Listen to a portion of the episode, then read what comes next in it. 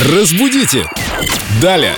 Мы рады приветствовать Викторию Полякову, нашего прелестного культуролога, знатока русского языка и его фразеологизмов. Здравствуйте, Виктория. Доброе утро. И насколько мы поняли, вы знаток не только русских фразеологизмов. Часть из них имеет французские корни, еще какие-то. Да, конечно, наш фольклор пополняется и очень насыщен различными выражениями, пришедшими к нам из других языков.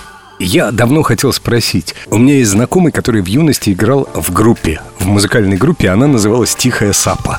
Я все думал, какое ужасное название для группы, во-первых. Потом, что за сапа такая? Что за тихая сапа? Есть же такое выражение «тихой сапой». Что оно означает? Или тихим сапом. Я, кстати, слышала и такой вариант выражения. Как правильно? Правильнее все-таки говорить тихой сапой.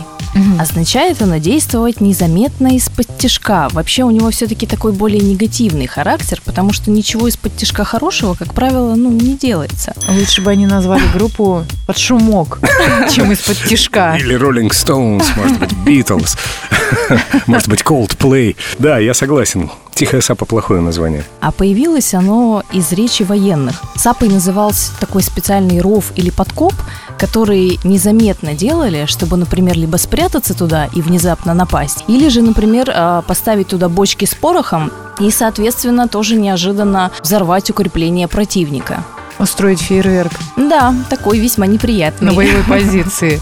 Понятно. Я, честно говоря, не знала смысла этого выражения. Нет, смысл я догадывалась, что это что-то из-под тишка. Мгм. Неожиданно. Но про сапу, сапе, да, наверное, по-французски. Да.